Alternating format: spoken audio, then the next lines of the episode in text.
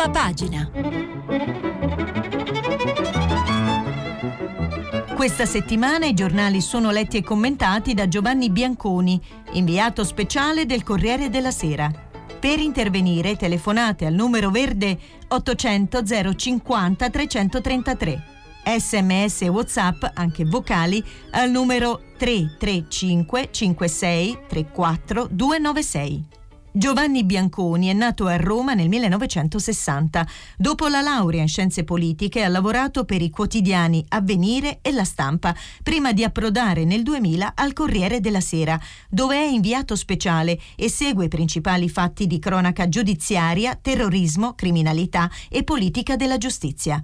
Nel 1992 ha pubblicato per Baldini e Castoldi A mano armata, vita violenta di Giusva Fioravanti e nel 1995 Ragazzi di malavita, fatti e misfatti della banda della Magliana.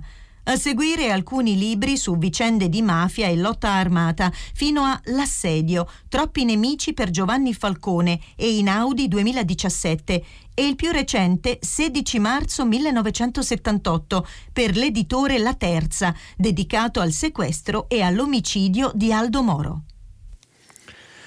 Buongiorno, bentrovati a questo appuntamento con prima pagina.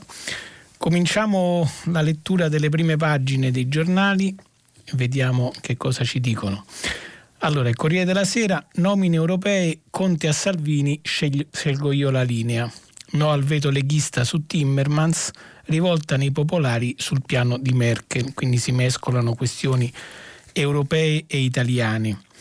Poi c'è la fotonotizia eh, di Donald Trump insieme al premier coreano presidente coreano, Trump primo presidente USA che visita la Corea del Nord, quei passi nella Corea del Nord. E poi c'è un richiamo sulla Sea-Watch, IPM, via da qui, ipotesi libertà per la capitana, la capitana Carola Rachete di cui si parla ormai da giorni e continueremo a parlarne anche oggi. La Repubblica, qui si fa l'Italia e l'Italia, no, qui si fa l'Europa e l'Italia non c'è, è il titolo d'apertura. Per il dopo Juncker si tratta sul socialista Timmermans, candidato di Merkel. Roma sotto accusa per Conti e Sea-Watch, Conte promette la flat tax a Salvini. Poi di spalla la Repubblica ha una sua inchiesta, nostra inchiesta in 61 Atenei, cari ragazzi, posti esauriti all'università. La stampa, Roma-Berlino, gelo sui migranti. La Germania, sulla Sea-Watch non ci sono criminali, Conte, prima parliamo dei condannati Thyssen e questo è un accenno alla disfida tra Italia e Germania che a seguire il caso della Sea-Watch sta prendendo piede. Poi c'è anche qui la fotonotizia dell'incontro tra Trump e il presidente nordcoreano e un'altra fotonotizia sempre di esteri, Sudan, la rivolta contro i militari, un milione in piazza. Il messaggero nomine UE la notte di Timmermans, il PPE si spacca sull'elezione del socialista alla Commissione, poi la Merkel supera le resistenze, Weber in corsa per l'Europarlamento, Salvini spinge Conte verso i sovranisti, ma il Premier decido io. E qui di nuovo sì, c'è questo intreccio tra questioni europee e questioni italiane oltre alla fotonotizia dell'incontro tra, fra Trump e il, il, presidente nordcoreano Kim, il messaggero ha anche una sua notizia proseguendo la campagna che ormai da giorni sta facendo contro la giunta guidata dal sindaco Virginia Raggi, la giunta di Roma. Roma, l'altra beffa dei nuovi bus ATAC già pagati ma fermi. I commissari della municipalizzata è sbagliata la delibera della giunta Raggi, 227 mezzi bloccati e voi capite che per Roma questo è un po' un problema. Il giornale Soccorso Rosso, tutti gli amici di Carola, qui si torna sulla Sea-Watch, Parigi, Berlino, sinistra, intellettuali, chi difende la capitana. Intanto altri 55 immigrati sbarcano in Sicilia.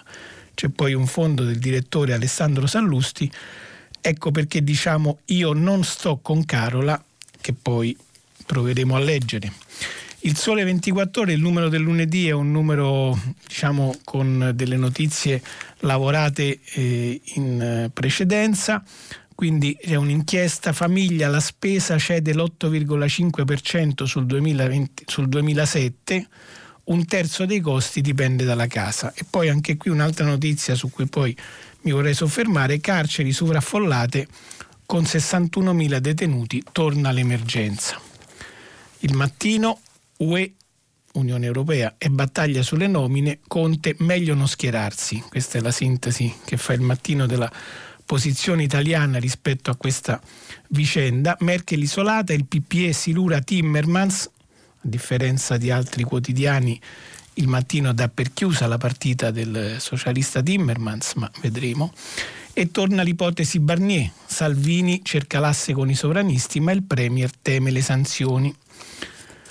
Il foglio, anche questo è un numero preconfezionato, il foglio del lunedì, che eh, ha grande, un grande articolo, come sempre accade lunedì, un articolo di più pagine che spesso è anche un manifesto, come in questo caso viene chiamato, l'articolo di Carlo Calenda, il neo eurodeputato del Partito Democratico, intitolato Rivoluzione immoderata.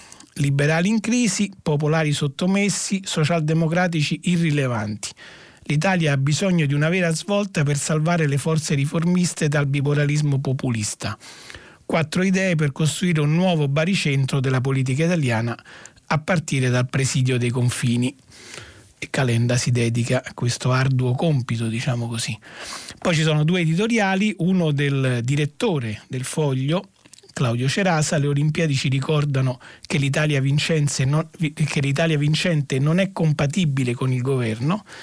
L'altro, come di consueto lunedì, del fondatore del Foglio, Giuliano Ferrara, la democrazia illiberale del Cavaliere di Bronzo.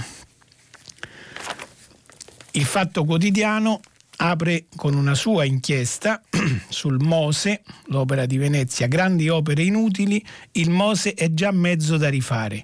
Nuovo bando da 34 milioni per le dighe mobili arrugginite. Le paratoie che, duro, che dovevano durare 100 anni dopo appena 9 sono da buttare. Poi anche qui Carola, Conte versus Berlino e le condanne Thyssen, vedremo che il presidente italiano ha chiesto conto alla Germania dell'esecuzione delle condanne di due dirigenti tedeschi della ThyssenKrupp. Infine i quotidiani Il Tempo, buttiamo anche la Tari tra i rifiuti. Per l'undicesimo giorno consecutivo gran parte di Roma asfisiata dalla spazzatura. Nessuno muove un dito nonostante gli annunci. E allora iniziamo uno sciopero fiscale. Questo è l'appello di Franco Bechis, direttore del Tempo. Libero torna sulla vicenda migranti. Carola ha aperto la rotta, arriva un'altra nave piena di gente, ma che barba. Questo è la sintesi di Libero, ancora clandestini, Conte è un ricatto, Parigi e Berlino contro Salvini, urge punizione esemplare alla capitana o sarà invasione. L'allarme del, dell'editorialista Pietro Senaldi, che dove sia il vice direttore o condirettore della testata. Infine la verità che apre su un'altra vicenda, la, mh, collaterale allo scandalo del CSM, il cosiddetto caso Palamara, che però ormai con le intercettazioni non riguarda più solo il CSM, anzi in questa nuova ondata di eh, intercettazioni, due pagine pubblicate sulla verità, le pagine 2 e 3, si parla di tutt'altro. Renzi in Qatar per cedere la Roma all'Emiro e Francesca Verdini mi dice cosa fa la Lega. Clamorose intercettazioni di Luca Lotti, che è, eh, che è il deputato del PD, l'ex ministro e sottosegretario Renziano che, amico di Luca Palamare, il magistrato intercettato, che parlava di tutte queste vicende. Infine oggi è lunedì, ci sono anche gli inserti economici, eh, la Repubblica, Affari e Finanza, Borsa, il grande freddo, l'inserto economia del Corriere della Sera, l'Italia reale attrae investimenti, l'Italia politica no, con un articolo del, dell'ex direttore Ferruccio De Bortoli che senza investimenti è difficile crescere ma il governo a volte non sembra consapevole. E poi Italia Oggi che apre con un titolo Semplificazioni omeopatiche. Nel decreto crescita tante piccole misure fiscali e il tentativo di rilanciare il PIL e posti di lavoro, ma manca un disegno organico e sui numeri restano dubbi. Questa è la carrellata, diciamo così, dei titoli. Allora cominciamo a guardare eh, le questioni un po' più da vicino, cominciando dalla vicenda europea. e cioè le nomine ai vertici delle istituzioni europee e quindi la Commissione, il Parlamento europeo e la Banca Centrale Europea sono le tre nomine che vanno fatte in questi giorni. Domani si riunisce l'Assemblea dell'Europarlamento a Strasburgo, dovrebbe eleggere il Presidente, ma è chiaro che è tutto collegato. Tutte e tre le nomine, bisogna trovare un accordo tra, nella nuova maggioranza che, che siede al Parlamento europeo, nuova maggioranza che si dovrebbe formare tra popolari, socialisti, verdi e liberali. Vedremo quello che accade. Intanto vediamo l'analisi di Andrea Bonanni sulla Repubblica. Andrea Bonanni è stato a lungo corrispondente da Bruxelles, tuttora scrive da Bruxelles e eh, l'editoriale di oggi della Repubblica racconta questo. Si intitola L'isolamento di Dr. Jekyll e Mr. Hyde. E anche qui si fa un intreccio fra la questione europea e la vicenda italiana. Eravamo ormai abituati a vedere l'Italia isolata in Europa, scrive Bonanni. Da quando 13 mesi fa si è insediato a Roma il governo populista, il nostro paese è stato costantemente parte dei problemi europei, mai delle soluzioni. Ma il vertice di ieri ha offerto lo straordinario spettacolo di due Italie, sdoppiate e ugualmente isolate. Da una parte quella di Salvini, che dalla capitale strepita e minaccia dall'altra quella di Conte, che a Bruxelles cerca, senza riuscirci, di rimettere assieme i cocci disseminati dall'azionista di maggioranza del suo governo. La schizofrenia della coalizione giallo-verde, già da tempo conclamata nella politica italiana, è ormai venuta allo scoperto anche sul piano europeo. Con il risultato che Bruxelles non sa più chi comanda a Roma con chi deve parlare, a chi deve credere. E comunque si scopre sempre più lontana sia dall'Italia di Salvini sia da quella di Conte. Ieri questo sdoppiamento è apparso evidente su tutti e tre i tavoli che attualmente dividono il governo italiano dal mainstream europeo. Sulla questione delle nomine, che è la prima delle tre questioni che Bonanni analizza in questo suo fondo per Repubblica, sulla questione delle nomine Conte è arrivato a Bruxelles preceduto dall'anatema di Salvini che bocciava senza appello la proposta concordata al G20 di nominare il socialista Timmerman alla testa della Commissione. Che questa ipotesi fosse stata negoziata senza l'Italia è confermata dal Presidente del Consiglio Donald Tusk, che illustrandola ai capigruppi del Parlamento europeo l'ha definita come una piattaforma concordata da Francia, Germania, Olanda e Spagna ma all'Italia una soluzione di questo genere avrebbe potuto far comodo, perché penalizza il partito dei falchi del rigore e apre margini per una politica economica più espansionista. E infatti Conte si, Conte si è dimostrato possibilista. Siamo pronti a discuterne, ha detto incontrando Tusk, Merkel e Macron ma poi ha dovuto pagare la cambiale politica a Salvini e incontrare i quattro sovranisti del gruppo di Visegrad, che dalla battaglia contro Timmermans hanno fatto la loro bandiera. E poiché le immagini contano più delle parole, soprattutto quando le parole sono confuse, la foto dei cinque governi della destra sovranista con Conte seduto tra il polacco, l'ungherese, il ceco e lo slovacco ha cristallizzato l'idea di un'Italia che, che sta all'opposizione dell'Europa. Sulla vicenda della Sea-Watch, e questa è la seconda questione, la decisione di arrestare la capitana della nave di soccorso ha scatenato un putiferio di reazioni in Europa. Dalla Francia alla Germania al Lussemburgo è stato tutto un susseguirsi di dichiarazioni polemiche sulla isterizzazione della vicenda da parte di Salvini e sul fatto che non si può mettere in prigione chi salva vite umane. E così, anche su questo tavolo, il Premier Conte è stato costretto a difendere la posizione del suo vice leghista, pur cercando di condannare gli insulti a Carola Rachete. Una posizione subita anche questa, ma che, ulter- che, ha ulteriormente compromesso la sua possibilità di instaurare un dialogo con le altre grandi capitali europee. Infine, sulla questione della procedura europea per il debito italiano, il Presidente del Consiglio, e questa è la terza questione, il Presidente del Consiglio è arrivato al vertice senza poter portare cifre certe sulle correzioni chieste da Bruxelles. I dissidi interni alla maggioranza hanno fatto slittare ad oggi il Consiglio dei Ministri che dovrà quantificarli. Ma intanto il capo del governo ha dovuto cercare di tranquillizzare i suoi interlocutori sul fatto che la flat tax voluta da Salvini non farà sbarrare i conti per il 2020, non farà sballare i conti per il 2020 Che ci sia riuscito è tutto da dimostrare. Insomma, con il dottor Jekyll a Bruxelles e Mr. Hyde a Roma, l'Italia resta più isolata che mai, ma in compenso nessuno sembra più in grado di capire come gestire lo sdoppiamento italiano. E se per la politica nostrana può sembrare normale e comunque tollerabile non sapere chi regge veramente il timone del paese, per gli standard europei non lo è. Un paese con due teste, nessuna delle quali risulta compatibile con i valori comunitari, comincia a diventare un'emergenza politica che non potrà essere rinviata ancora per molto.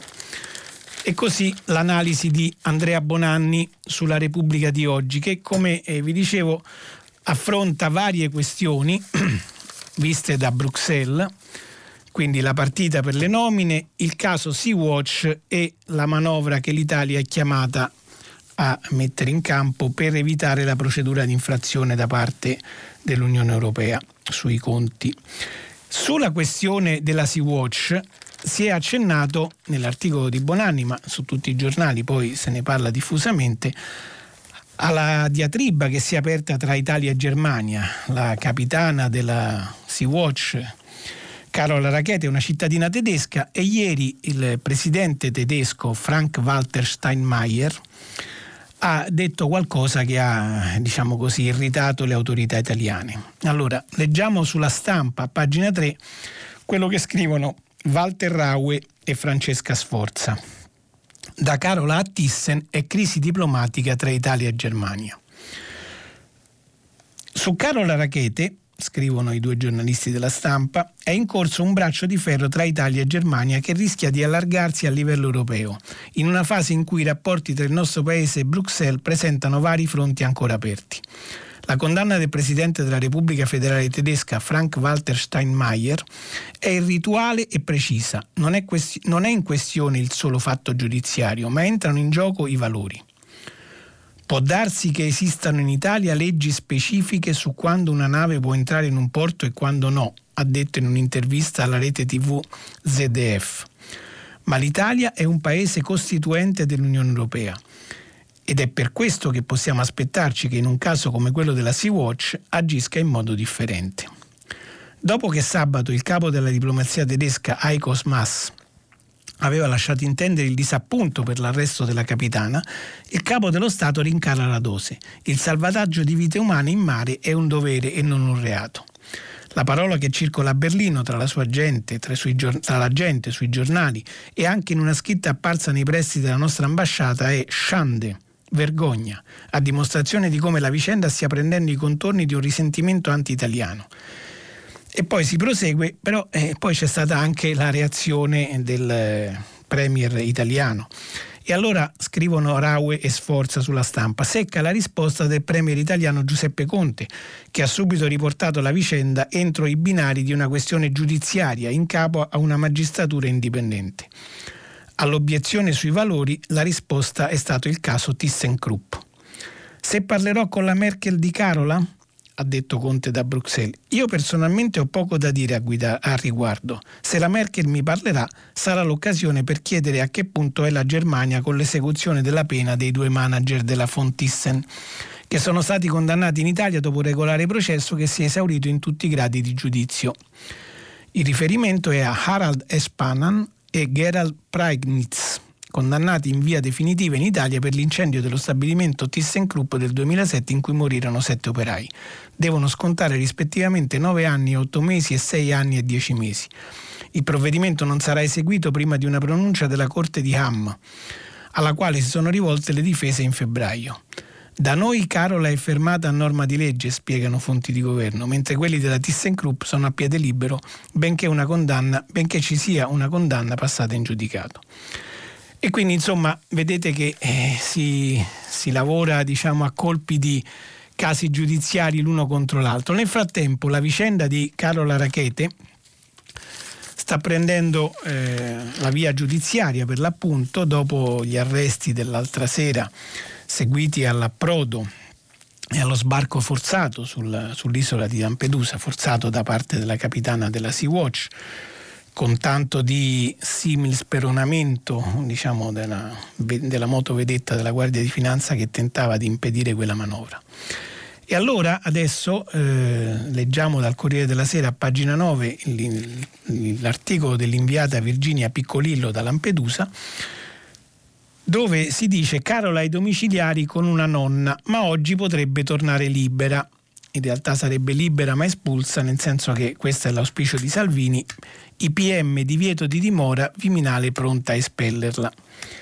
E allora leggiamo eh, cosa scrive Virginia Piccolillo da Lampedusa. Ha trascorso la giornata agli arresti domiciliari sotto le cure attente di una signora di 74 anni, Carola Rachete, ma già oggi potrebbe tornare libera. Nel pomeriggio è stato fissato l'interrogatorio di convalida. Il procuratore Luigi Patronaggio e i suoi vice, che contestano alla capitana della Sea-Watch 3 i reati di, di, rifiuto di obbedienza a nave da guerra, resistenza o violenza contro nave da guerra e navigazione in, nove, in zone vietate, hanno chiesto per lei solo il divieto di dimora in provincia di Agrigento, una mossa che le consentirebbe di tornare libera. In questo caso il Viminale potrebbe dare esecuzione al decreto di espulsione dall'Italia già annunciato nei giorni scorsi.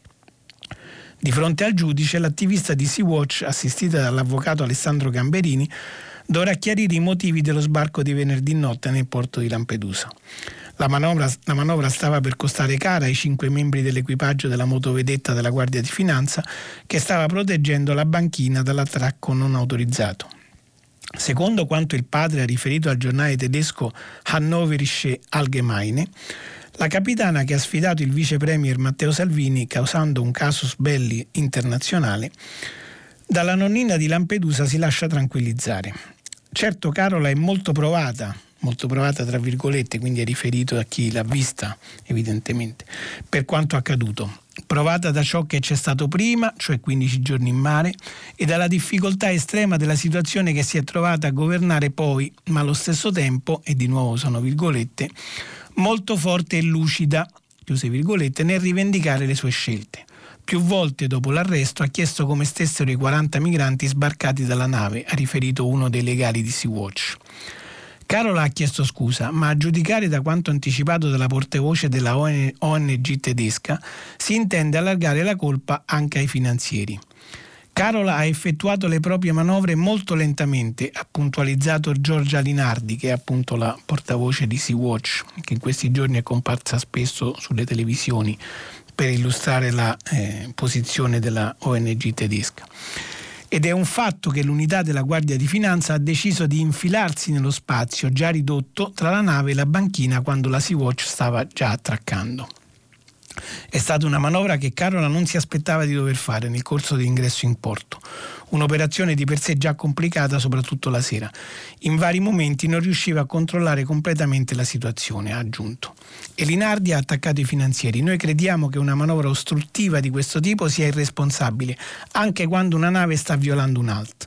La Sea-Watch non si ormeggiava alla banchina per minacciare o bombardare. L'organizzazione non governativa tedesca infine sostiene che la legge non sia stata rispettata perché il comandante avrebbe agito in stato di necessità. Carola si è sacrificata per portare in salvo queste persone ed è di nuovo una frase tra virgolette che evidentemente non è condivisa da tutti, in primo luogo dal direttore del giornale Alessandro Sallusti che sua, eh, nel suo editoriale di oggi spiega perché diciamo io non sto con Carola. Leggiamo l'editoriale di Sallusti. Due mezze verità non faranno mai una verità intera. Per questo non ha senso stare dalla parte di Carola, la capitale della Sea-Watch 3 arrestata per una sfilza di reati legati all'immigrazione e alla sicurezza nazionale, e ma nemmeno da quella della Guardia di Finanza che Carola ha arrestata su ordine della magistratura, così come si era augurato il ministro Salvini. Stare in realtà la Guardia di Finanza non l'ha arrestata su ordine della magistratura, ma insomma poi adesso la magistratura dovrà eh, verificare se l'arresto è da convalidare o meno. Comunque, proseguiamo con l'articolo di Sallusti. Stare nel mezzo di una carreggiata, come stanno facendo in queste ore la parte più ipocrita della sinistra e molti illustri opinionisti senza nervo, può sembrare la soluzione più comoda, ma in realtà è una scelta stupida, in quanto espone al rischio di essere investiti da entrambi i sensi di marcia. Per questo noi abbiamo scelto una sola verità, quella per cui schierarsi senza esitazione dalla parte dell'hashtag Io non sto con Carola, lanciata sul nostro sito dal collega Fausto Biloslavo. In questa vicenda non siamo allo scontro tra civiltà e inciviltà, bensì tra legalità e illegalità. Carola non è stata arrestata per aver salvato vite umane, né il governo vieta alle ONG di raggiungere i barconi previo appuntamento con gli scafisti. Lo facciano, ma non pretendano il diritto di portare a prescindere i loro carichi in Italia, contravvenendo alle leggi del mare in base alle quali l'approdo deve essere nel porto più vicino. Tunisi o Malta in questo caso, o in subordine nel paese di provenienza della nave o dell'armatore. La prova che l'Italia non è un paese incivile l'abbiamo anche in queste ore.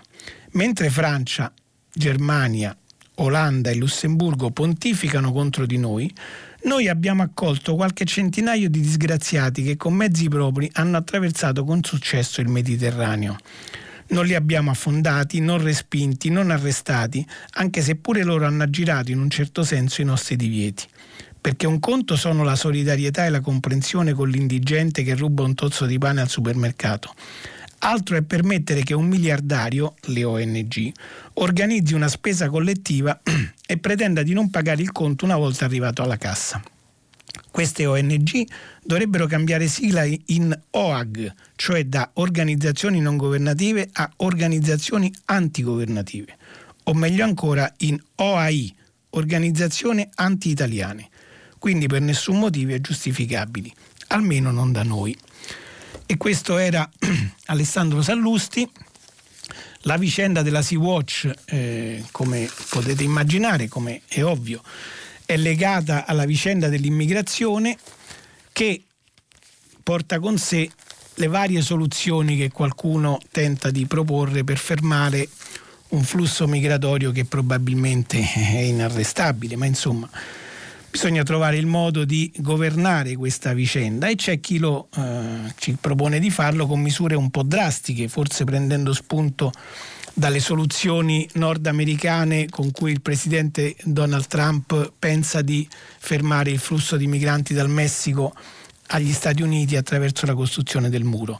Anche in Italia il governatore del Friuli Venezia Giulia ha immaginato di costruire un muro o qualcosa di simile, forse ieri ha fatto una, marcia, una parziale marcia indietro, ma insomma c'è questa idea di costruire un muro anche sulla frontiera dell'Italia orientale, diciamo nord-orientale. E allora su questo argomento c'è un interessante, se non altro per chi lo scrive, che è un triestino, un intellettuale triestino, Claudio Magris, sul Corriere della Sera, un interessante articolo che eh, vi vado a leggere. C'è chi ha, comincia in prima pagina, c'è chi e si intitola Un muro che resuscita i fantasmi. C'è chi ha nostalgia della cortina di ferro e magari pure del muro di Berlino. Chi ha concretamente vissuto all'ombra di quei muri ne ha un po' meno e considera ad esempio una carnevalesca e cupa regressione ai fantasmi del passato l'idea di sbarrare di nuovo la frontiera a Trieste tra Italia e Slovenia. Quando ero un ragazzino, la frontiera vicinissima non era una frontiera qualsiasi, bensì una frontiera che divideva in due il mondo, la cortina di ferro. Io quella frontiera sul Carso la vedevo quando andavo a passeggiare e a giocare. Dietro quella frontiera c'era un mondo sconosciuto, immenso, minaccioso, il mondo dell'Est sotto il dominio di Stalin, un mondo cui poteva, in cui non si poteva andare perché la frontiera in quegli anni era invalicabile, almeno fino al 1948, sino alla rottura tra Tito e Stalin e sino alla successiva normalizzazione dei rapporti tra Italia e Jugoslavia. Era l'Est, l'Est così spesso ignorato, rifiutato, temuto, disprezzato. Ogni paese ha il suo Est da respingere. Ma quel mondo dietro la frontiera era anche un mondo che conoscevo bene, perché si trattava di terre che avevano fatto parte dell'Italia e che la Jugoslavia aveva occupato alla fine della Seconda Guerra Mondiale. Terre in cui ero stato da bambino, quindi un mondo familiare, noto. In qualche modo sentivo che dietro la frontiera c'era un qualcosa di noto e di ignoto e credo che la vita sia sempre, consapevolmente o no, un viaggio dal noto all'ignoto e viceversa partenze e ritorni a luoghi materiali e, volta, e del cuore ogni volta nuovi. Quella chiusura divideva anche, allora anche italiani da italiani e sloveni da sloveni. Amputava l'esistenza come una cicatrice sempre fresca. Ora sembra che una parte del governo italiano voglia rialzare le sbarre e ledere la nostra esistenza, l'esistenza di noi che viviamo a Trieste. È una piccola tessera del grande sdrucito sdrucito e sporco mosaico della politica nei confronti del problema dei migranti.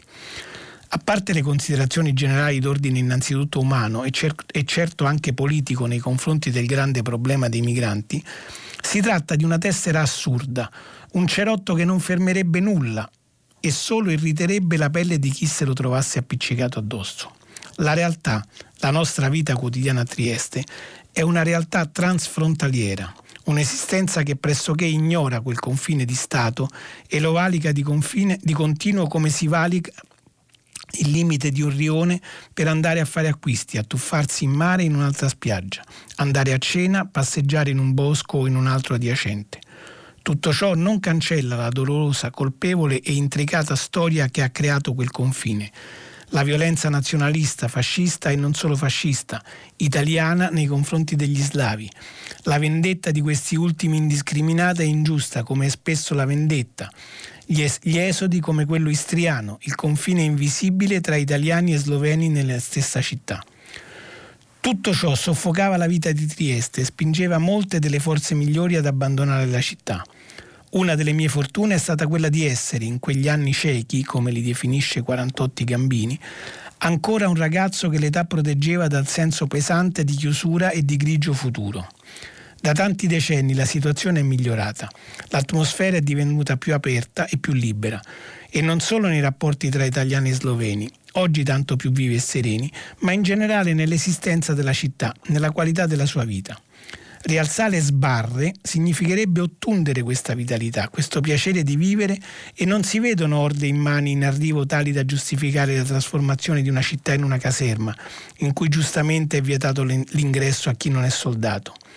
La città oggi non è una città invasa, conclude Magris, il riciclaggio del denaro sporco di cui mi diceva un funzionario della questura, che vede nascere e sparire di continuo ristoranti e ritrovi, è più pericoloso dei neri che ricercano di vendere occhiali o, nei giorni di pioggia, ombrelli.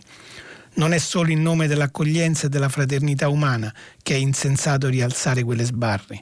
In questo caso le sbarre rialzate colpirebbero non solo i disperati in cammino, ma anche la stessa qualità della vita. Così Claudio Magris sul Corriere della Sera.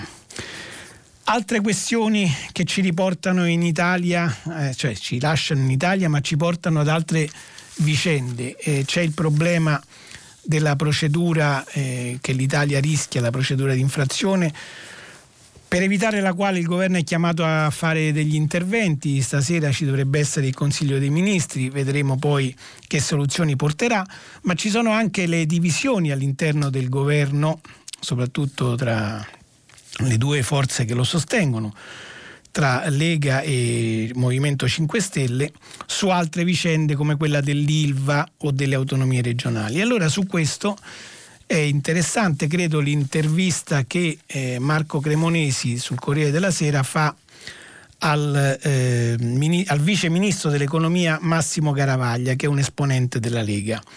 Il titolo Garavaglia Non possiamo chiudere l'ILVA se serve subito una norma per l'immunità. Voi sapete che l'immunità concessa ai nuovi diciamo, azionisti che, disposti, che sono disposti a rilevare l'ILVA di Taranto è una delle clausole eh, che adesso però il Movimento 5 Stelle rimette in discussione e che la Camera dei Deputati ha rimesso in discussione con il voto sul decreto crescita avvenuto nei giorni scorsi.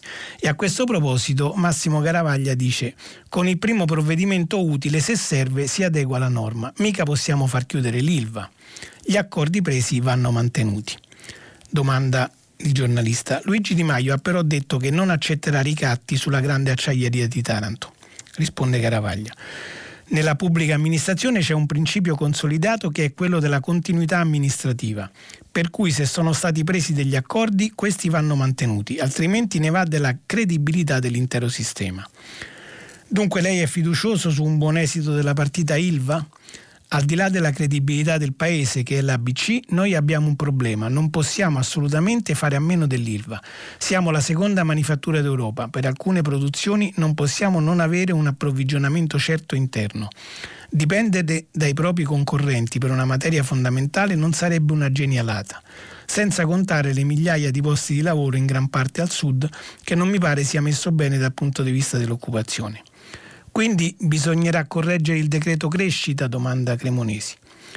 La mettono tutti giù dura, risponde Massimo Caravaglia, questo è un modo di parlare, diciamo, moderno che la mettono tutti giù dura. Semplicemente con il primo provvedimento utile, se serve, inseriamo la norma e la approviamo. Ripeto, mica possiamo far chiudere l'ILVA. E su Atlantia si possono revocare le concessioni per le autostrade e vedere la società entrare in Alitalia? Risponde Caravaglia. Basta rispettare le regole. Siccome abbiamo a che fare con un'azienda quotata, non si possono fare dichiarazioni che turbino il mercato. Sulle concessioni c'è un contenzioso in essere che seguirà il suo iter. Per quanto riguarda l'Italia c'è una manifestazione di interesse e vinca il migliore. Mi sembra ovvio. Poi c'è il discorso, lei anche sulla partita delle autonomie regionali, i 5 Stelle però continuano a fare muro. Come se ne esce? In effetti assistiamo a dibattiti surreali che mettono in dubbio la funzionalità, la funzionalità del sistema già chiuso da febbraio. Io vorrei ricordare che, che per il comma 958 della scorsa legge di bilancio si prevede la fiscalizzazione di tutti i trasferimenti per tutte le regioni a statuto ordinario e dunque un, uno dei punti che viene messo in discussione è uno dei punti approvati dalla maggioranza. Nessuna legge, si fanno chiacchiere senza studiare. Ecco, questa è la posizione del, ministro, del vice ministro leghista Garavaglia, che evidentemente fa capire come non ci sia, eh, diciamo, alle viste un clima sereno tra i due partiti che sostengono il governo guidato da Giuseppe Conte. Rimangono alcuni minuti eh, che vorrei dedicare ad alcune notizie di cronaca e di altre mh, mm, diciamo, questioni affrontate dai giornali. Comincerei proprio da due piccole notizie di cronaca che eh, io sinceramente mi aspettavo di trovare con più grande evidenza sui giornali di stamani, ma invece sono tutti trafiletti. E dicevo, la, eh, sulla Repubblica sono messi uno a fianco all'altro e sono due notizie che però secondo me possono avere un certo significato. Da un lato è quello che è accaduto a Piacenza. Travolti due ventenni, arrestata la guidatrice positiva all'alcol test. Due amici albanesi di 20 e 22 anni sono stati travolti davanti alla discoteca Village nella notte tra sabato e domenica alle porte di Piacenza da un'auto guidata da una donna ubriaca. Le vittime stavano camminando alle 3 del mattino lungo la statale 45 quando una trentenne piacentina, a bordo di una Twingo, li ha sbalzati, li ha sbalzati in aria. L'auto è andata distrutta e la guidatrice è stata arrestata per duplice omicidio stradale. Dagli esami del sangue è emerso un tasso alcolemico quattro volte superiore alla norma. In passato le era stata già sospesa la patente per guida in stato di ebbrezza. Ecco, io ho provato a immaginare se fosse accaduto il contrario, cioè se un albanese già fermato e già rilasciato poi dopo aver, eh, essere stato sorpreso per guida in stato di ebbrezza avesse travolto due italiani. Probabilmente ci sarebbe stata un'eco maggiore, anche in virtù dell'altra piccola notizia che compare accanto a questa, sempre sullo stesso quotidiano, che viene da Fermo, nelle Marche, carabiniere pugnalato da un migrante, Salvini, pene severe. Un carabiniere di 59 anni è stato accoltellato alle spalle da un ubriaco a Montegranaro, in provincia di Fermo, nelle Marche. Il brigadiere, ricoverato in condizioni serie ma non in pericolo di vita, sabato sera ha allontanato da un bar un uomo di origini marocchine, 46 anni, con regolare permesso di soggiorno, che disturbava i clienti. L'uomo è uscito, ma poi si è fermato. Il brigadiere lo ha raggiunto e gli ha detto di tornare a casa, ma appena si è girato il marocchino lo ha colpito con un coltello. Poi è fuggito, ma è stato preso e accusato di tentato omicidio, lesioni e porto abusivo d'arma. Il ministro dell'Interno Salvini ha chiesto pene esemplari. Detto questo, eh, volevo, eh, ho citato prima l'articolo del Sole 24 Ore che lancia un nuovo allarme carceri, diciamo. Detenuti oltre, quote, oltre quota 60.000, carceri nelle ex caserme. Il ministro della giustizia ha cominciato ad acquisire i primi immobili da trasformare negli istituti, quasi 10.000 in più, pre, quasi 10.000 presenze in più rispetto alla presenza regolamentare. Voi sapete che questa è una situazione che l'Italia ha già affrontato negli anni scorsi perché era in corsa nelle multe, nelle sanzioni imposte dalla Corte europea per i diritti dell'uomo, proprio in virtù del sovraffollamento e per il fatto che c'erano detenuti ammassati nelle celle, ecco, ci stiamo riavvicinando eh, silenziosamente ma inarrestabilmente, sembra di capire, verso eh, cifre di sovraffollamento vicine ai limiti già raggiunti in passato. E Bianca Lucia Mazzei, a pagina 6 del Sole 24 Ore, scrive: Cresce a un ritmo di 2000 l'anno il numero dei detenuti presenti nelle carceri italiane, che sta per raggiungere quota 61.000, con un divario di 10.000 posti rispetto alla capienza annuale attuale degli istituti. Non è un problema nuovo, come si vede da un grafico che qui riporta, sono 10 anni dal 2008, 43.000 detenuti, siamo al 2019, a, eh, anzi nel 2008 erano 58.000 detenuti, e poi erano scesi in virtù delle norme che vi dicevo, è stato raggiunto il massimo nel 2011 con 66.000 detenuti 67.000 nel 2010, questo era il massimo, poi 66.000 nel 2011, da allora è cominciato a scendere il numero, nel 2019 siamo di nuovo a quota quasi 61.000. E, mh, sulla base della strategia disegnata alla fine dello scorso anno dal, DL, dal decreto legge semplificazioni e incentrata sul coinvolgimento del Dipartimento della, dell'amministrazione penitenziaria, il Ministero della Giustizia ha quindi cominciato a individuare ed acquisire e, e acquisire i primi immobili ma i tempi non saranno brevi. In alcuni casi si tratta infatti di fabbricati abbandonati da tempo che vanno ripuliti e comunque ripensati per rispondere alle caratteristiche e ai requisiti di sicurezza richiesti dagli, dagli edifici penitenziari. Da dicembre 2015, e qui c'è di nuovo tutta le, la, la, l'evoluzione dei detenuti, ma nella realtà rispetto ai 50.000 diciamo, ai 50.000 posti eh, disponibili, nella realtà a causa degli ordinari lavori di manutenzione ci sono circa 3.000 posti in meno rispetto a quelli rilevati, dice il garante dei detenuti Mauro Palma. Quindi il sovraffollamento sarebbe di dimensioni ancora maggiori. Eh, restano due minuti, io volevo soltanto citare in questi due brevi eh, questi due minuti che restano un articolo di Maria Berlinguer dalla prima pagina della stampa che racconta il raduno a Roma di eh, 4.500 persone per incontrare Panzironi, il promotore della dieta Adriano, non è un guru né uno stregone, è un filantropo. I devoti di Life 120 tra ipertensione e mal di denti, questa è scienza, dicono. Sono 120 gli anni di età di vita promessi a chi segue la dieta Life 120 e 20 milioni di euro il giro d'affari anno dell'azienda della famiglia Panzironi, 3.000 i fans che si sono aggiunti ai 4.500 che avevano prenotato un posto per l'incontro che c'è stato ieri a Roma, 250 gli euro che bisogna spendere mensilmente per seguire la Paleo Dieta Life e si riportano varie dichiarazioni dei fans di Panzironi che hanno partecipato a questo raduno di ieri. A un certo momento c'è una che dice la dieta che propone Panzironi è molto simile alla chetogenica consigliata dal Mondomenico. Per questo ho accettato, di andare in t- accetta- ho accettato di andare in tv a testimoniarlo. Non si tratta di truffe. Alla base del lavoro di Panzironi ci sono ricerche mediche. Lo accusano di non essere un medico. Secondo me lui è come Piero Angela e Piero Angela eh, ha compiuto 90 anni da poco, quindi insomma diciamo della materia se ne intende. Credo che abbiamo finito il tempo. Eh, adesso eh, la rassegna finisce qui. Naturalmente vi aspetto dopo la pubblicità per il filo diretto. Grazie. Pronto? Buongiorno. Pronto? Pronto? Sì, buongiorno. Sì, eh, buongiorno.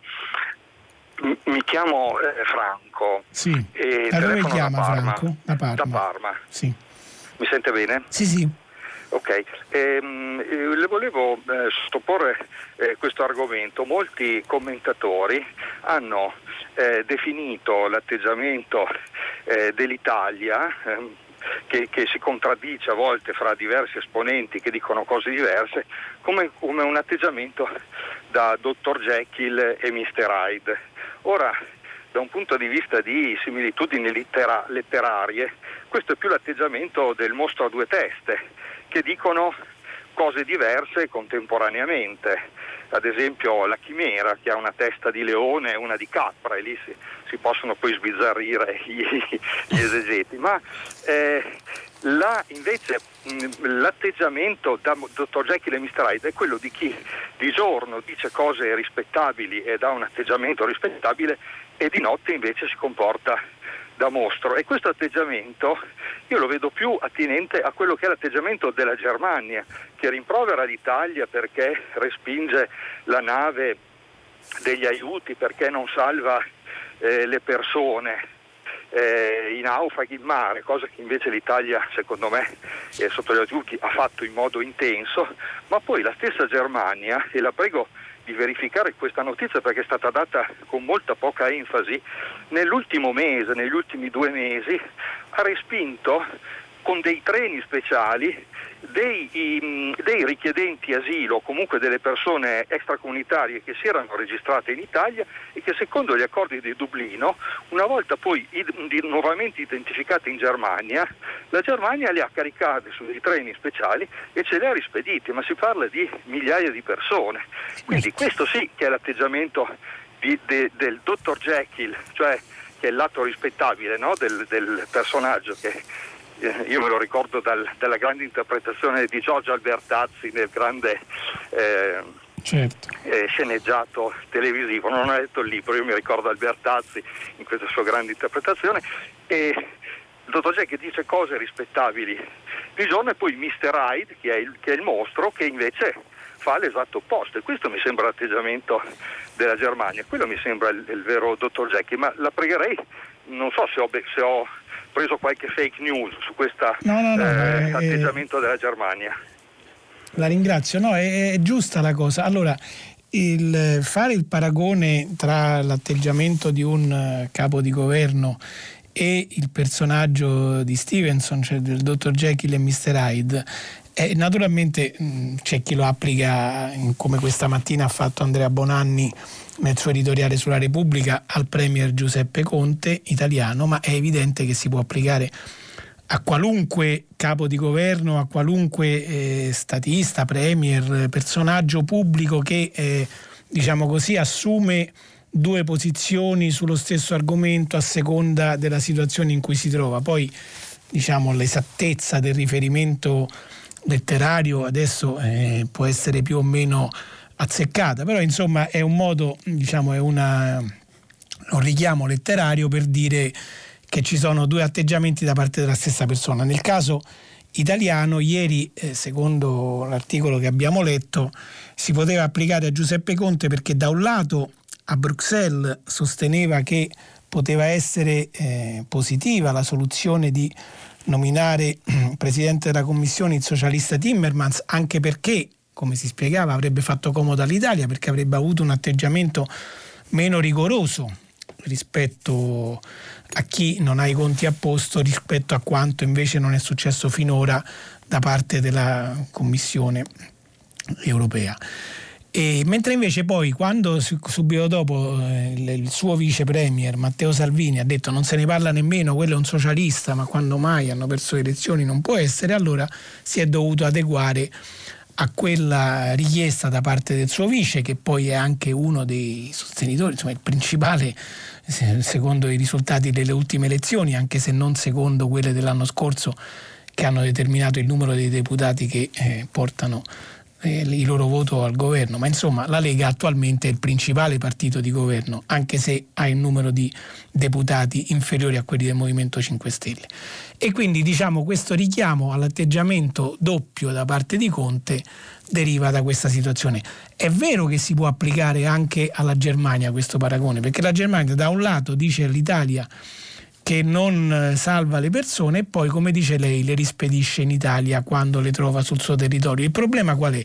È che eh, la Germania ha dalla sua il diritto e l'accordo di Dublino, cioè in base all'accordo di Dublino, che lei ha giustamente e correttamente citato, eh, il, i paesi diciamo, di prima accoglienza sono poi quelli tenuti a eh, conservare sul loro territorio i migranti finché non è stata diciamo, conclusa la procedura sulla richiesta del diritto d'asilo. E quindi se si trova un asilante in qualunque paese europeo che è stato diciamo così accolto come luogo di prima accoglienza in Italia eh, i paesi stranieri rimandano in Italia. Ed è evidente che l'Italia è il primo paese a cui approdano queste persone che vengono dal mare perché è il primo paese che incontrano insomma. E quindi è del tutto evidente che questo accordo di Dublino è molto dannoso per l'Italia, accordo di Dublino che peraltro fu anche ratificato però dal governo italiano qualche anno fa, dal governo italiano eh, guidato dal governo italiano sostenuto dal centrodestra qualche anno fa.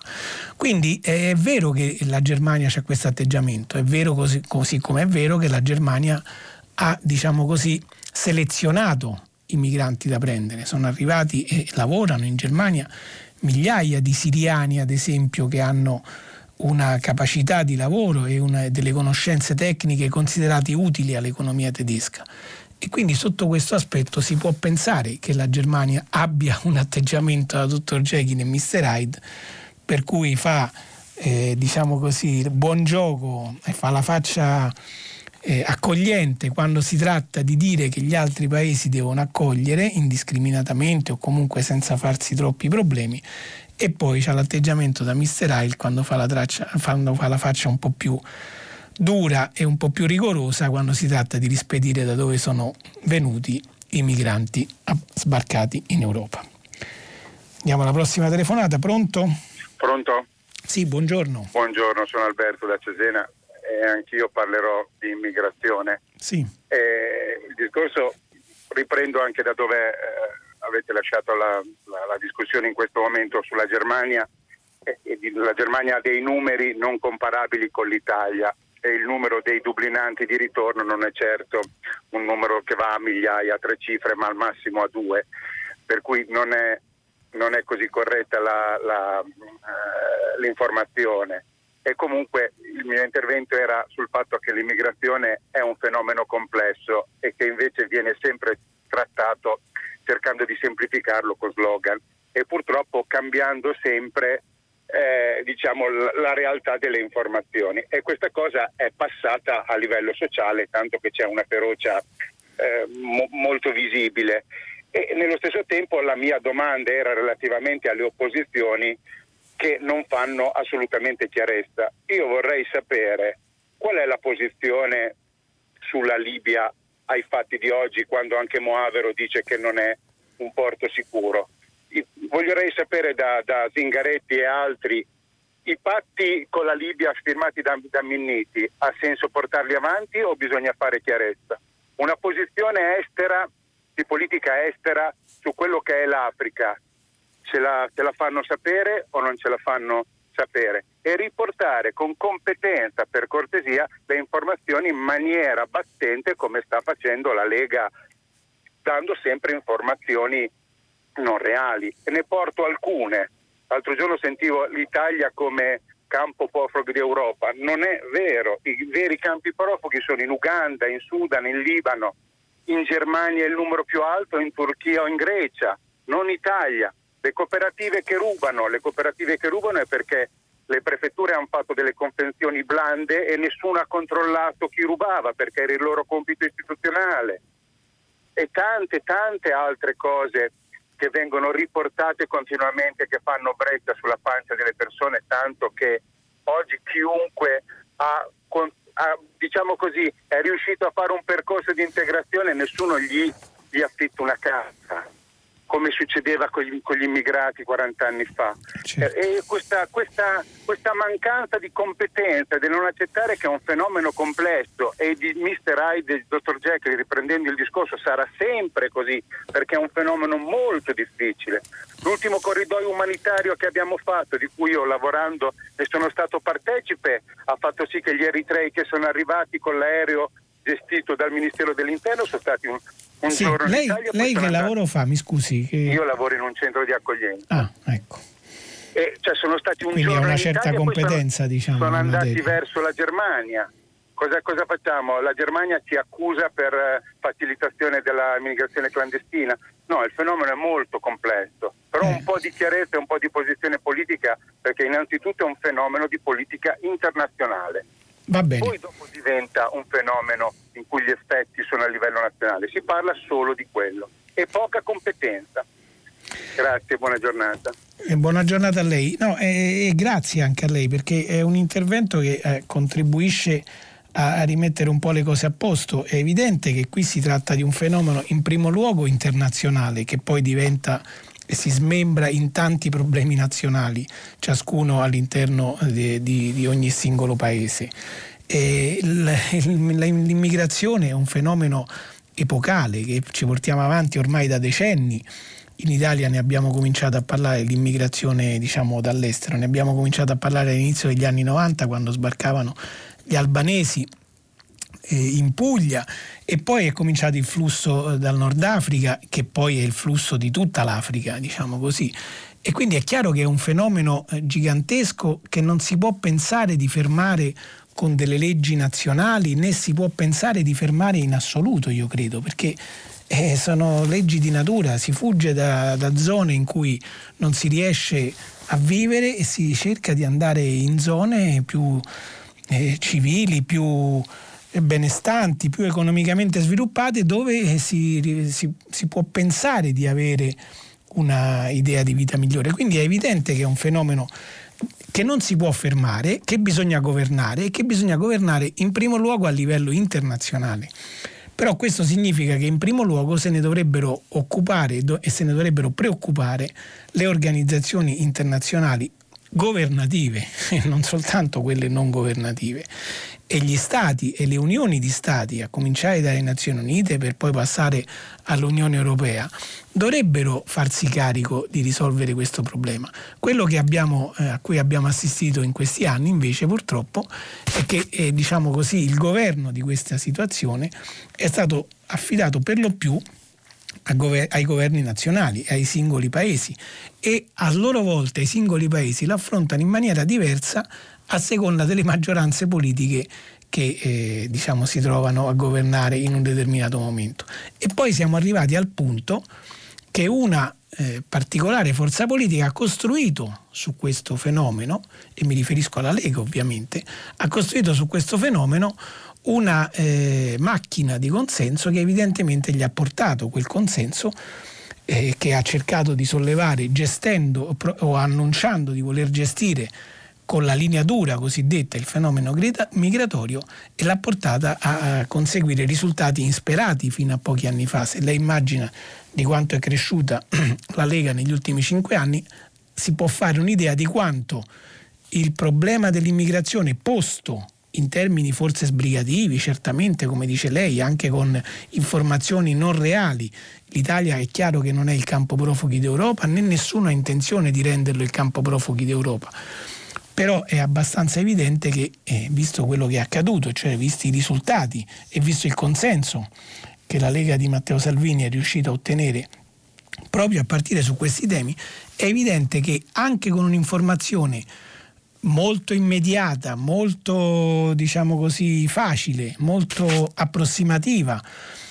E anche eh, dicendo cose che spesso e volentieri non corrispondono alla realtà, e, e, ha fatto sì che si costruisse questo consenso. E, e loro proseguiranno su questa strada. Compito dell'informazione, e qui siamo a prima pagina, che è una trasmissione che parla di informazione, è di provare a eh, diciamo, rimettere eh, le cose a posto per quanto è possibile. E allora nel caso specifico, di nuovo ha ragione lei quando dice che però se è vero che la Lega o comunque i partiti di governo, in questo caso ci sono anche il Movimento 5 Stelle che su questo argomento ha sempre eh, diciamo, mostrato di andare di pari passo con la Lega, non si è particolarmente distinta. Diciamo. Ecco, se è vero che il governo e le forze che lo sostengono eh, danno vita a politiche che si fondano su informazioni quantomeno, eh, se non sbagliate, quantomeno frammentarie e, e non corrette e non del tutto corrette, è vero anche che l'opposizione non si capisce che linea abbia.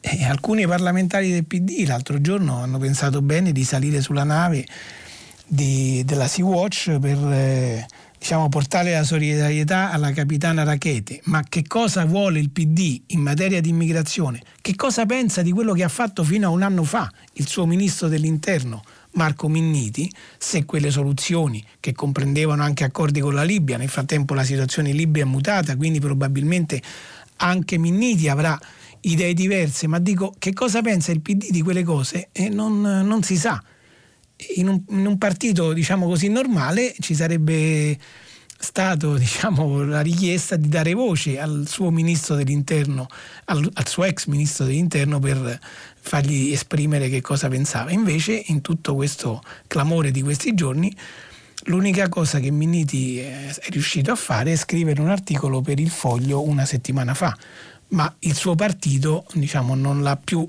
chiamato a testimoniare o a portare avanti eh, la linea eh, del partito su questo argomento e questo è credo un problema.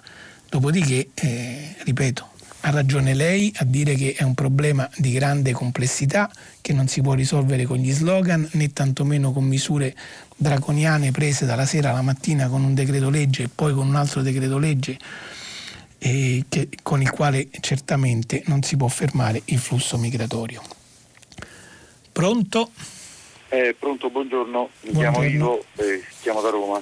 Buongiorno. Eh, volevo intervenire in merito all'ultima notizia che ha dato eh, riguardo al convegno che ha organizzato Panzironi a Roma. Sì. Eh, sono un vecchio docente di scienze dell'alimentazione, sono un biologo nutrizionista e quando lo vedevo in televisione così era quello, un atteggiamento un po' folcloristico, pensavo come fosse uno dei tanti venditori così roba del genere e non mi sembrava così pericoloso, però eh, la curiosità mi ha spinto ieri ad andare, ho assistito alle ultime due ore del, del convegno e faccio, ho fatto queste osservazioni. Allora, l'organizzazione era perfetta, erano così bravi che mh, organizzavano tutto per la ripresa televisiva e chi non lì ci può stare, ma addirittura incitavano, coordinavano, stimolavano gli applausi, le urla, pensi che c'erano quattro stimolatori di, eh, di applausi eh, ben coordinati. E dovevano eh, più o meno collettivamente emozionati gli astanti reagivano diciamo così, a queste cose. Poi è venuto il, grande Panzironi sceso dal, volutamente dalla, dalla, dalle gratinate, abbracciato, fermato da tutti, vestito un po' da rockstar, ma lì ognuno è libero di fare quello che vuole, ma organizzato appuntino a stimolare diciamo così, la reazione di, di, tutti i suoi fan. Ma, eh, entrando nella parte diciamo così, scientifica al quale potrei dire delle cose, ehm, lui continua a sbagliare, ehm, non sa bene cosa sia un pH, la scrive eh, in maniera sbagliata, poi eh, chiama, chiama, zuccheri una parte che non può chiamare di carboidrati, eccetera, eccetera, non la posso fare lunga perché sennò fa... La cosa che mi ha impressionato è che diceva delle cose tipo la dieta mediterranea l'hanno fatta un, un patrimonio dell'umanità, ma è il distruttore dell'umanità. I, diab- i, i, diab- i diabetologi sono dei, dei, pericolosi medici, ha detto una serie di cose che eh, praticamente andavano molto al di là del folklore diciamo così, televisivo che avevo visto, eh, procura dei danni eh, veramente, veramente, veramente, molto gravi. E la gente che c'avevo lì intorno erano così entusiasti che poi c'era un, giochi, un giochino con le lampadine che avevano ben organizzato, le posso dire che secondo me già è stato condannato più volte a pagare eccetera eccetera. Le cose che diceva del, sui ministri, su rappresentanti eh, della scienza nutrizionistica, eccetera, sono da, eh, pre- proprio da, eh, da, eh, so, da, denuncia. Quindi mm, diceva delle cose che se fosse stato un mio alunno eh, forse l'avrei bocciato. Quindi spero, spero, che qualcuno se ne accorga e smetta, lo faccia smettere di queste cose qua, che al di là appunto del folklore, ripeto, e chiudo, sta diventando pericoloso perché quelle persone che stavano lì erano veramente eh, eh, come dire, trascinate, eh, allucinate da questi interventi, certo. perfettamente organizzati. Su quello devo dire che ha una capacità eccezionale. Poi vende delle cose eh, il libro, vabbè, non entro nel merito perché ho letto solo una parte e ci, e ci ho trovato due o tre errori sfogliando soltanto poche pagine, ma la cosa che vende, quelle cose che mi ricordano molto eh, Vanna Marchi, eh, Stamina, eh, Ponciaccio, eccetera, eccetera. Quindi qualcuno lo fermi per non fare danni a quei poveri che, eh, sono, eh, che ci credono. Grazie. Grazie a lei. Io ho voluto leggere, anche se ho fatto in tempo a leggerne soltanto poche parti, eh, l'articolo che c'era sulla stampa, ma ne potete trovare su ogni giornale, proprio perché mi aveva colpito questa persona che io sinceramente non, confesso di non, di non, che non conoscevo prima, insomma. Però mi ha colpito intanto il suo aspetto, perché comunque è una, un, un personaggio con una chioma fluentissima e già questo eh, lo accomuna, ma non c'entra niente, insomma, eh, però dico è un personaggio che anche fisicamente si pone in maniera alternativa, diciamo così, ecco, rispetto ai canoni tradizionali. Dopodiché lei mi dice che era tutto organizzato alla perfezione e su questo non ho dubbi.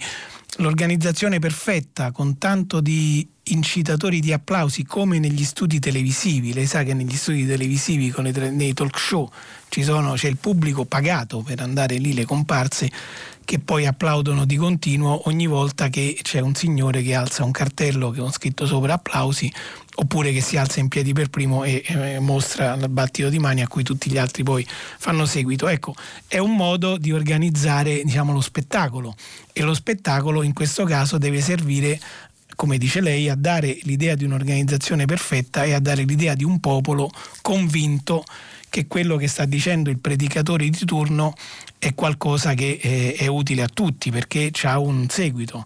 E eh, se è sceso da rockstar e a fare queste sue considerazioni che poi lei contesta, lei è un biologo nutrizionista, io non ho la minima idea di, di diciamo così, eh, le minime conoscenze per contestare quello che dice questo signore. Però uno che dice che la dieta mediterranea ha distrutto l'umanità, ecco, io su questo sinceramente mi permetto, ma da consumatore, diciamo, da mangiatore di, di pasta asciutta, ecco, mi, mi permetto di, di avere qualche dubbio, dopodiché è chiaro che dietro questi fenomeni c'è qualcosa di più della, della vicenda medica c'è una popolazione che ha bisogno di sentirsi rassicurata, forse ha bisogno di trovare certezze che non trova più. E Vanna Marchi, eh, con, che lei ha citato come paragoni, adesso non so se si può fare lo stesso paragone, ma insomma era eh, considerata un'imbonitrice, qualcuno che aggirava le persone per far comprare eh, quello che non avrebbe comprato altrimenti. Se questo è l'obiettivo di questo signore, io non lo so, so che è pericoloso farlo eventualmente sulla salute delle persone e quindi tutto sommato se uno vuole avere pochi problemi con la salute piuttosto che eh, andare a questi diciamo, appuntamenti così ben organizzati e seguire queste cose, forse è più consigliabile rivolgersi al medico di fiducia e seguire le sue indicazioni. Pronto? Eh, sono Aldo di Treviso, buongiorno Giovanni Bianconi. Buongiorno signor Aldo. Sono un vecchio signore di 75 anni che una volta ogni mese, mese e mezzo si mette lì e seleziona le pagine dei quotidiani che ha comprato. Metto cultura da una parte, grandi firme dall'altra, eccetera. Ieri mi è venuto eh, sotto il naso un articolo sull'evasione fiscale fatto circa un mese fa, proprio sul Corriere, e poi un altro invece su una pagina di Repubblica sulle richieste di autonomia delle regioni. Mi è venuto subito da fare una correlazione. Eh, facciamo l'esempio del Veneto che mi è vicino, ha chiesto una maggiore autonomia su 22 materie. Questo significherebbe maggiori politiche vicine ai cittadini, cittadini capaci di verificare su questi ambiti di intervento maggiore efficacia e efficienza, e cioè maggiore capacità di dare risposta ai cittadini a costi decrescenti. Quindi maggiore interazione anche tra istituzione regionale e varie articolazioni territoriali e segmenti della società. Quindi maggiori poteri di controllo e di intervento sul territorio.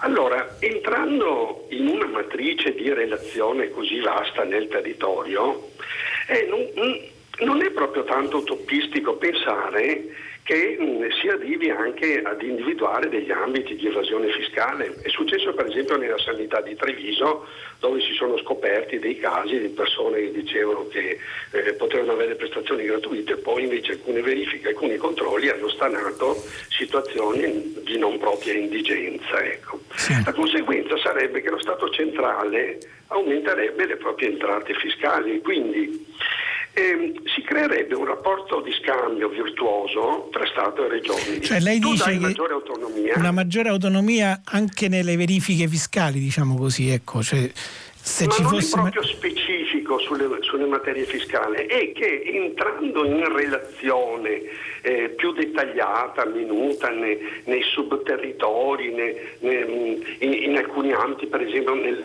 se faccio politiche nel settore dell'artigianato, del piccolo commercio, eh, de, delle, dell'edilizia, eccetera, e vengo a, come dire, sono maggiormente in grado di individuare esatto, eventuali aree di indirizzo. Esatto, esatto. E quindi l'interrelazione eh, consentirebbe di dare vantaggi alle regioni da un lato, ai cittadini dall'altro e allo Stato dall'altro ancora. Basterebbe correlarle le due cose.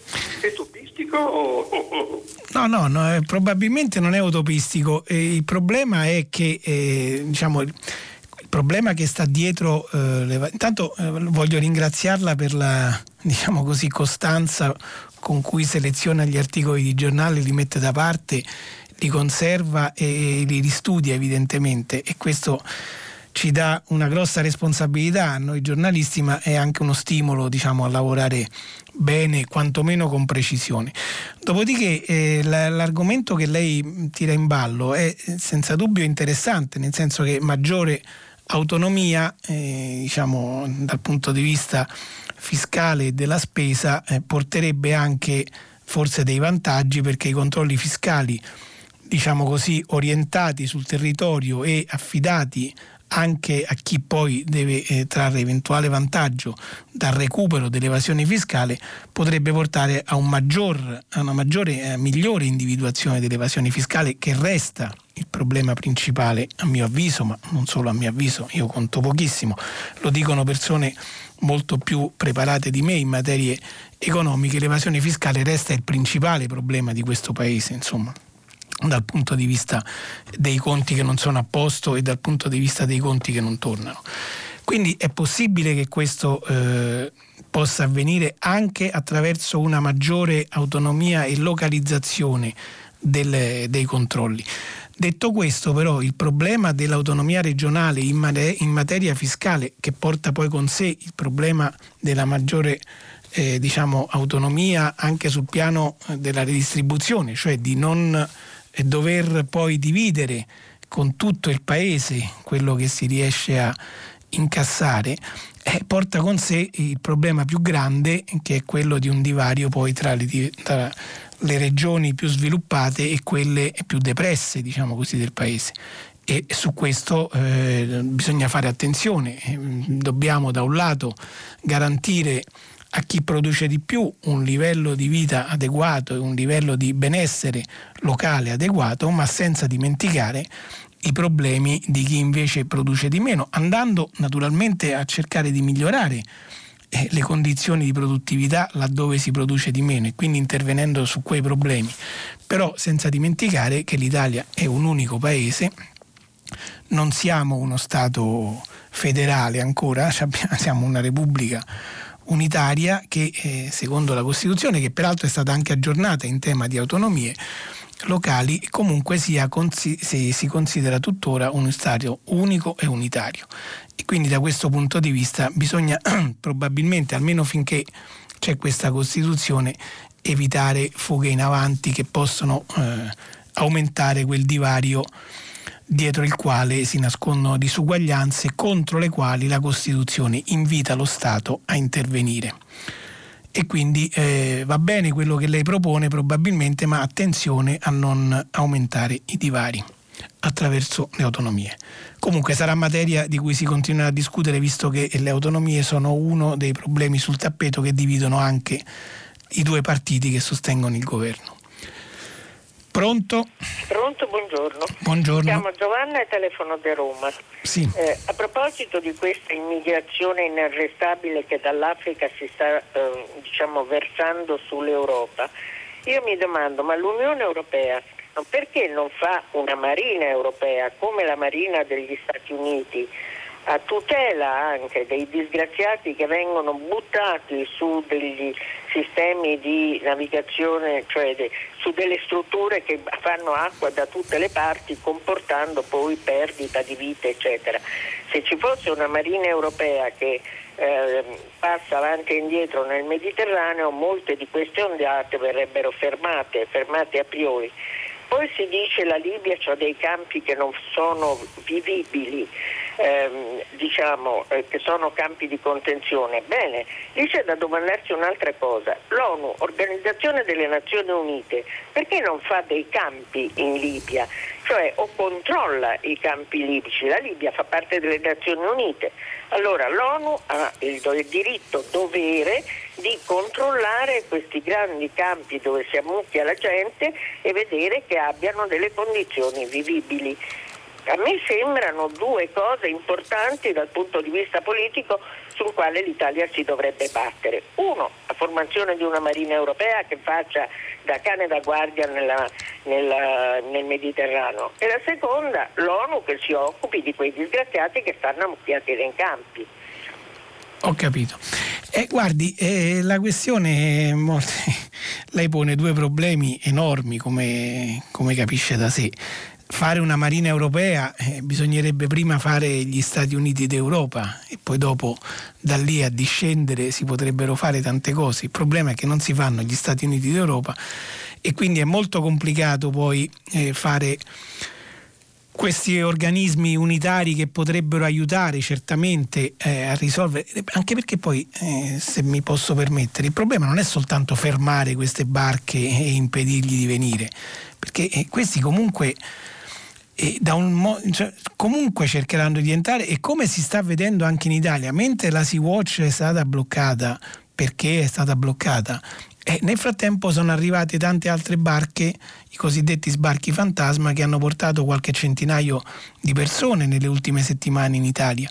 Quindi se anche ci sono i pattugliamenti, se anche ci si prova, comunque eh, ci sarà sempre un flusso migratorio inarrestabile proprio perché si scappa dalla fame, si scappa dalle guerre, si scappa dalla morte e quindi inevitabilmente il flusso continuerà.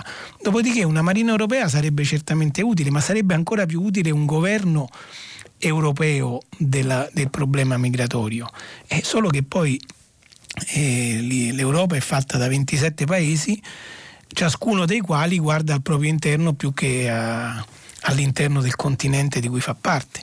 Per cui eh, ci sono paesi come quelli dello Stato della, del blocco di Visegrad, ad esempio Polonia, Ungheria, Repubblica Ceca Slovacchia, e Slovacchia che sono, diciamo così, peraltro gli alleati di Salvini dal punto di vista europeo, che eh, per esempio loro di immigrazione non vogliono nemmeno sentire parlare e quindi è difficile discutere con loro per esempio di Marina Europea e di governo dei flussi migratori e di politiche europee che possano facilitare questa situazione e facilitare la soluzione del problema che comunque resta e non sarà eh, risolvibile dal punto di vista del blocco perché non si può impedire questo fenomeno.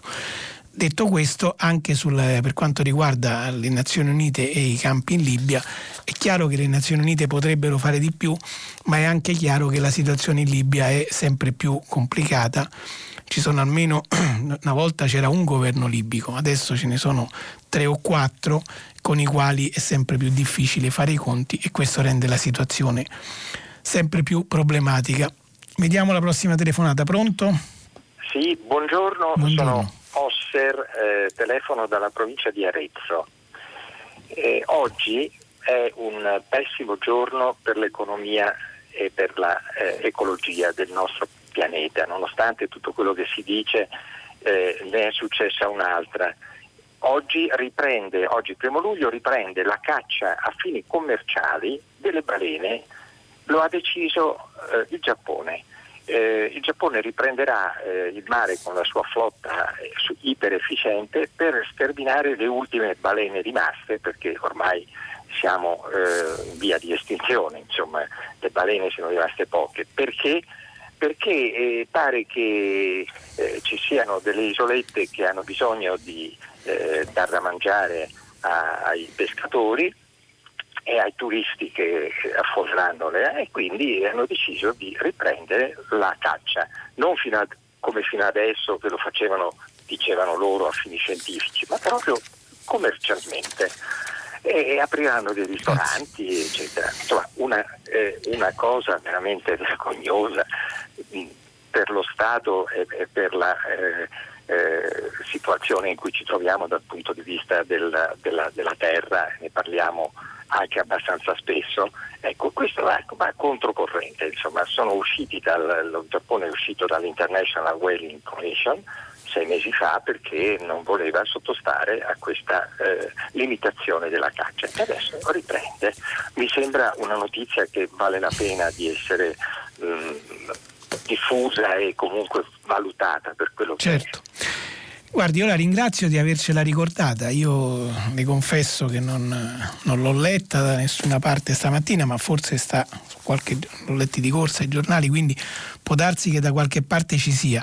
Certamente eh, sarà un problema di cui. Eh, ci si potrà occupare, eh, però da quello che lei ha raccontato mi pare di capire che di nuovo siamo eh, al problema del, di ogni paese che pensa a se stesso anziché alla, alla, insomma, alla situazione generale. Ecco.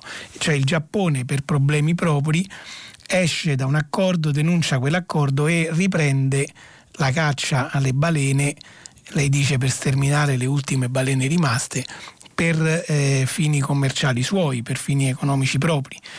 Siamo di nuovo di fronte alla, all'egoismo, diciamo così, nazionale, se questo è vero, se, se come non dubito che eh, lei ha riportato informazioni esatte, siamo di nuovo alla, all'egoismo nazionale che diciamo così supera e eh, va oltre quello che sono gli equilibri complessivi, quello che sono gli interessi di tutti, gli interessi internazionali.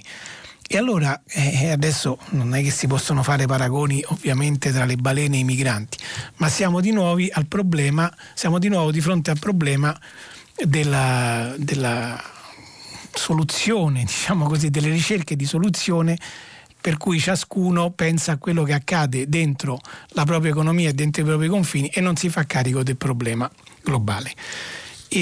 Oggi, eh, per oggi ci fermiamo qui, era l'ultima telefonata, dopo le notizie del GR seguirà pagina 3 e alle 10 tutta la città ne parla che approfondirà un tema scelto tra quelli affrontati dalle vostre telefonate, noi se volete ci risentiamo domani mattina. Grazie.